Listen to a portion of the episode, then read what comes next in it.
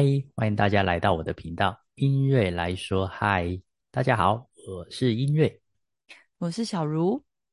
我最近呢上了一个潜意识沟通的课，那这门课呢是我的家族排列老师陈大正老师开的。那我为什么要去上这门课呢？是因为我想听听看精通佛法，然后又是监狱教诲师的老师。他是怎么样来传到潜意识这门课的？因为毕竟他也辅导了上千个个案，都是透过一些催眠的方式，让他们有所提升。那在这一段上课期间呢，我会感觉老师都是透过语言来帮我做心理的按摩。这个按摩很像是洗去了每天上课呃上班的疲乏跟一些俗世的纷扰，气质真的跟我其他上课的老师非常的不同。他的那种感觉是很专注的在看着你，然后呃循循善诱，然后真的有那种庄严慈爱的光环哦。那所以上过老师呃一段时间的课程之后，会有一个功能，光听到大正老师这四个字，就可以让人家平静下来，真的很棒。我怀疑。你是上课是去净化的，可 是是有点像去那个庙里，好像补运的那个感觉。哎，有点像 吸老师的气。呃，其实我跟英瑞有一起去上过加牌，好，呃，所以加牌老师。的呃，大珍老师，这个我还蛮清楚的。那前世这这门课我就没有上，因为真的距距离有点远，我在桃园哦。那我之前上老师加牌的课呢，那时候就觉得说，呃，因为我我自己本身是基督教的那个家族，那一开始就想说，哇，这个老师精通佛佛教的意境啊，那会不会他讲的东西我听不懂？结果不会呢，他平常讲课啊。就是偶尔会用佛法来解释，然后他一讲，我就觉得哦，浅显易懂。我之前以前有时候在电视上啊，或是就是反正看到一些佛法的用字，我真的是不懂那是什么意思。但是听老师讲，就觉得哇，好快就可以懂了。然后听老师的课，也不会觉得有什么宗教上的冲突，只只会有一种觉得很宁静的感觉。嗯，上完这个课，就是上完加牌的课，会觉得说，除了加牌，呃，学到这些内容之外，对这个佛教也有一个呃新的一个认识。嗯，对，所以我真的觉得老师很厉害，他的模式都是会先用日常生活做举例，然后再用提问的方式让同学思考，哦，最后再用佛法来解释这个内涵跟意境，都会有让人一种内心被击中的感觉。哦，直击你的灵魂。那可以举个例吗？OK，就有一次下课吧，我就带着问题去问老师。哦，那那相信做过业务的人啊，或第一线接触客人的人，都会遇到被呃拒绝，有一种挫败的感受。那我本身也是做法拍屋业务的嘛，哈，所以我就问老师说：“嗯，老师，我想问一下，当这种挫败感累积了一段时间之后，我该怎么去排除跟面对？”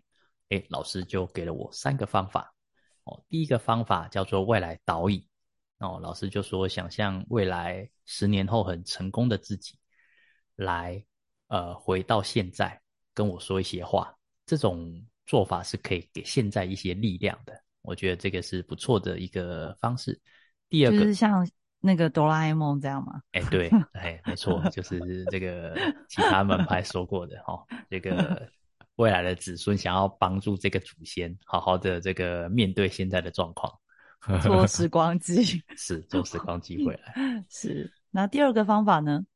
第二个方法就是现在，然后回去小时候被拒绝的某一个时刻，去抱抱他，给他一些安全感。其实这个力量就会透过这种方式又回到自己身上，而也是做时光机的概念。所以第一个是指呃未来的自呃未来的你回到到现在的你这边。是，然后第二个方法是现在的你跑去过去找你，对，哦，他的时间线是这样的，从未来到现在，现在要回到过去，他就做一个完整的整合，哦，那当然。所以第三个方法是不是像三个蜘蛛人他们在同一个 时空中？这是第三个方法吗？呃，不是，老师不是给这个方法，所以这个是重点。哎，第三个方法就是让我感觉到最震撼的。哦，这个方法是什么呢？就是先面对拒绝我的客人，然后看着他，并且先感谢他，跟他说：“谢谢你给我这个课题，让我知道我自己的不足。”哦，那。我现在要回去修炼自己，所以我想要请你在这边等我，等我准备好了，我会回来面对你，超越你给我的这个课题。哇！我听完的当下，真的是我就起了鸡皮疙瘩，是很震撼的一件事情。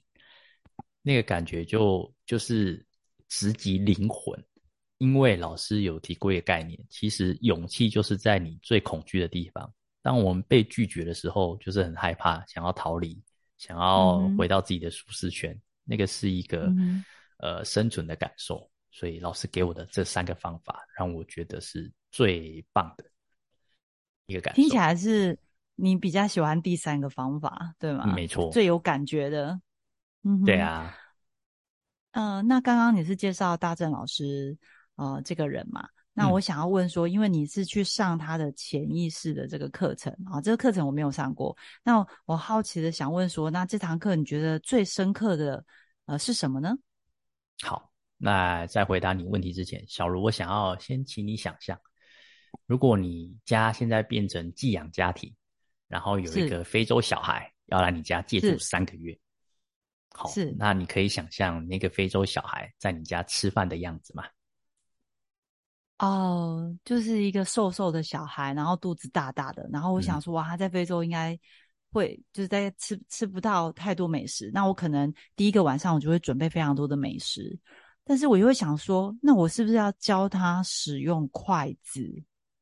嗯，对，没错，其实就像大正老师在课堂上说的，呃，我们很难想象菩萨为什么要持戒，为什么要持斋念佛。因为这就是他们的生活态度，而我们就像非洲小孩，他从非洲过来，他其实在非洲的习惯都是用手抓食物，他不能理解为什么台湾人要在吃饭前洗手，要在吃饭的时候用筷子，他会觉得这个好麻烦哦，这不是我之前的生活态度，是因为他不能理解，其实饭前洗手、吃饭用筷子是可以帮助他的身体比较健康哦，比较不会遭受到细菌的攻击。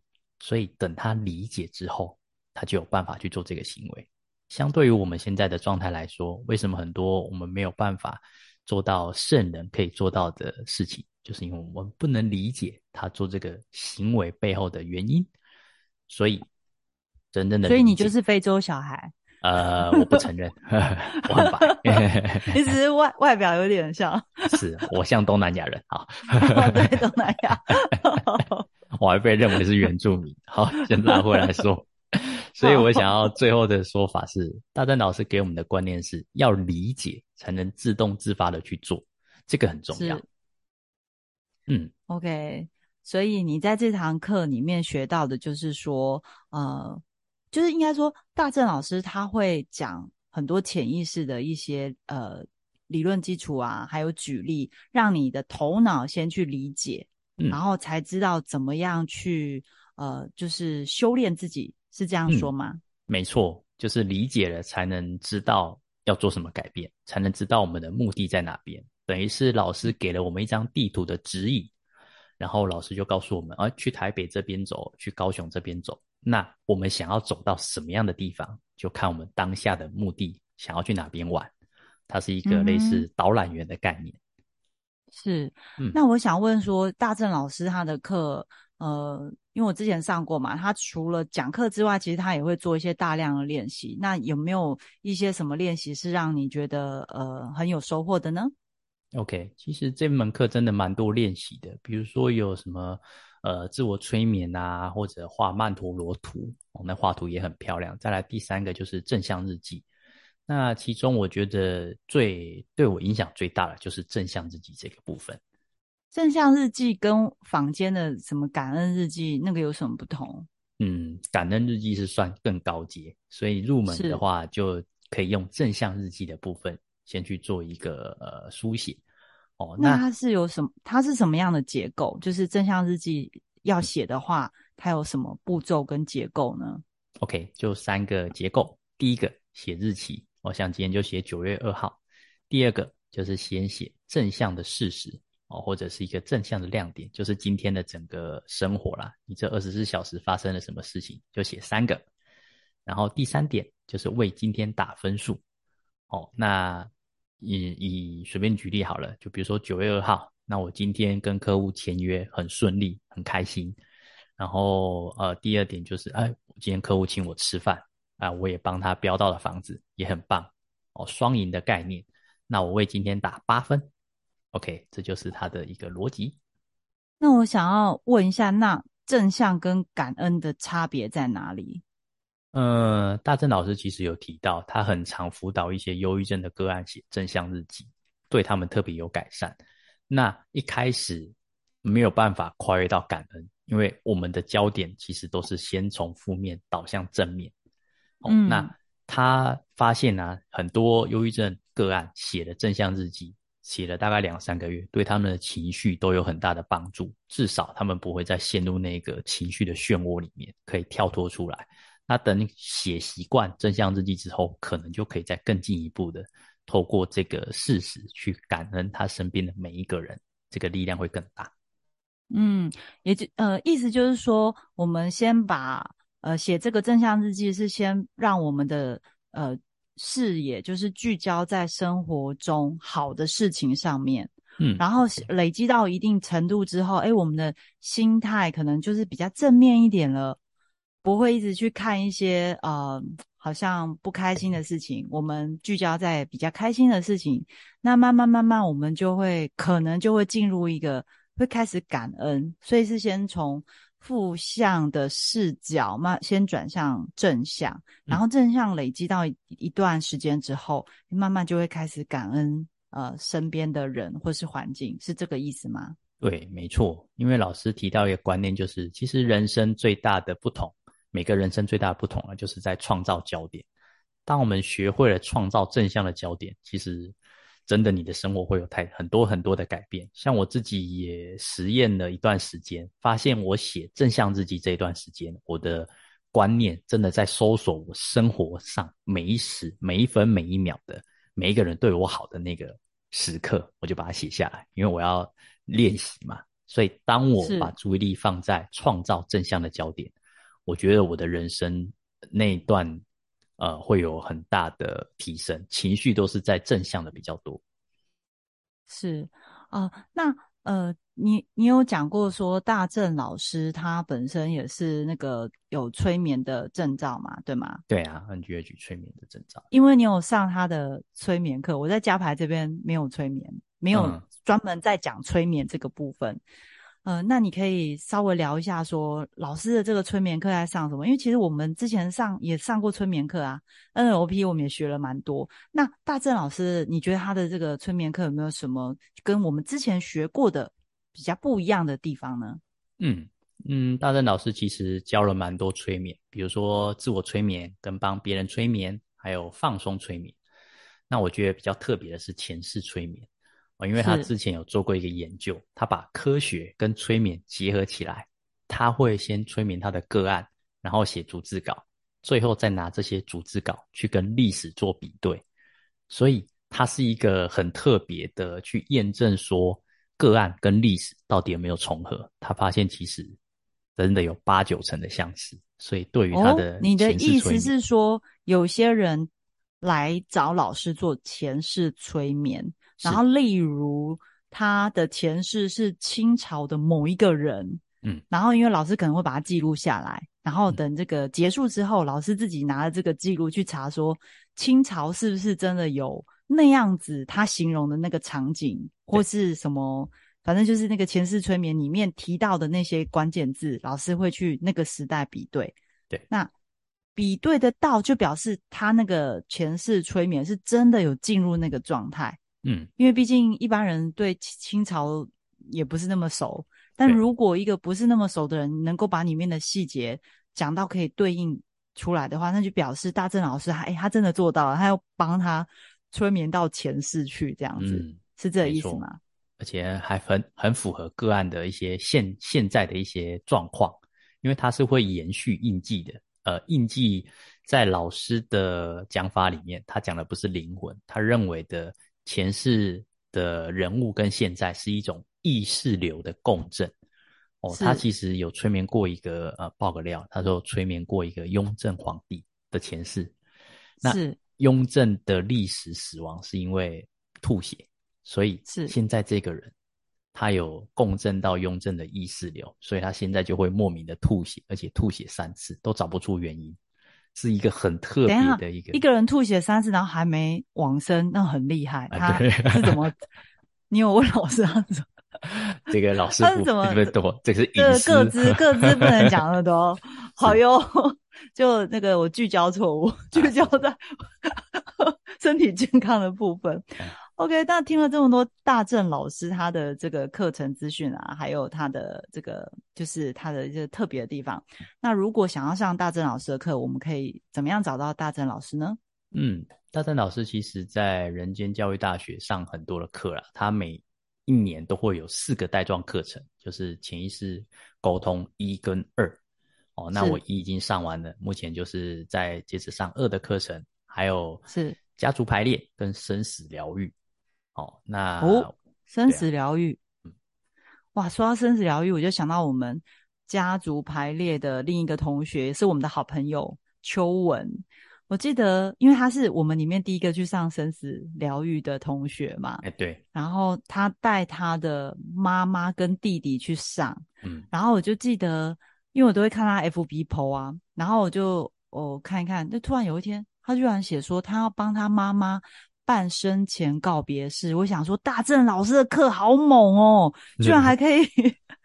在课堂上办这个，哎，真的没有没有想过，因为我觉得办这个好像也是要有人引导，要有人教说，呃，生前告别是可能有一些要准备的东西嘛。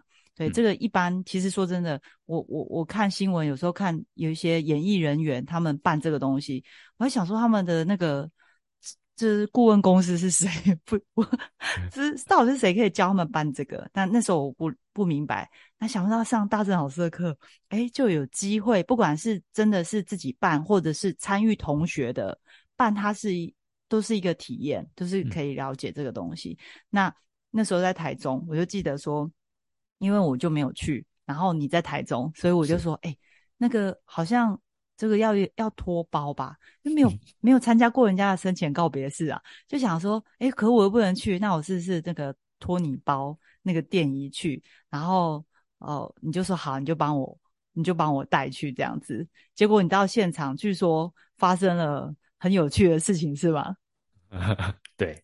因为我那天到现场啊，那活动都结束了嘛，想说要走了，我就把白包拿出来，他说：“哎，秋文秋文，这个是我跟小卢的一天心意啊，我们就这个 这个整个仪式要完整嘛，对不对？虽然说我看大家同学好像没有包，但我们礼数要做到。没有人有包，然后我们还，你看大家没有包，你还敢把它拿出来哦？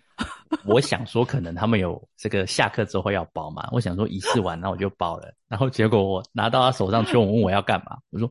就就就电椅啊，然后他就一直笑，说你也太可爱了吧，然后还拿着这个电椅，然后去他妈妈面前炫耀说：“妈妈，你看我同学很可爱，那就这个白包我留下了，那我们来一张大合照。”然后我这生平第一次拿着白包跟当事人做一个大合照，这种体验是真的很特别又很有趣。我就不会没有人教我们说生别生前告别是 到底包包电影，没有人知道这个好不好？是，所以参加大正老师的课程，真的可以带给人很多这个新的体验跟新的启发。对，没错，就是一个很棒的老师啦，跟课程真的很有创意，真的这样说。好，那我们今天就先跟大家分享到这边。那如果大家对呃，大张老师有兴趣的话呢，资讯栏会留呃老师的联络方式，是大家可以去查询这样子。嗯，那我们今天就分享到这边喽。嗯，那谢谢大家收听，拜拜拜。以上就是今天的节目内容，希望今天的内容能带给你一些灵感跟力量，把人生过得更美好的灵感，或是让你生活更有力量。你有收获想跟我分享的，请留言给我。也希望听完节目后的你按下订阅，并分享我的频道给你身边的亲朋好友。我们下次节目见喽，拜拜。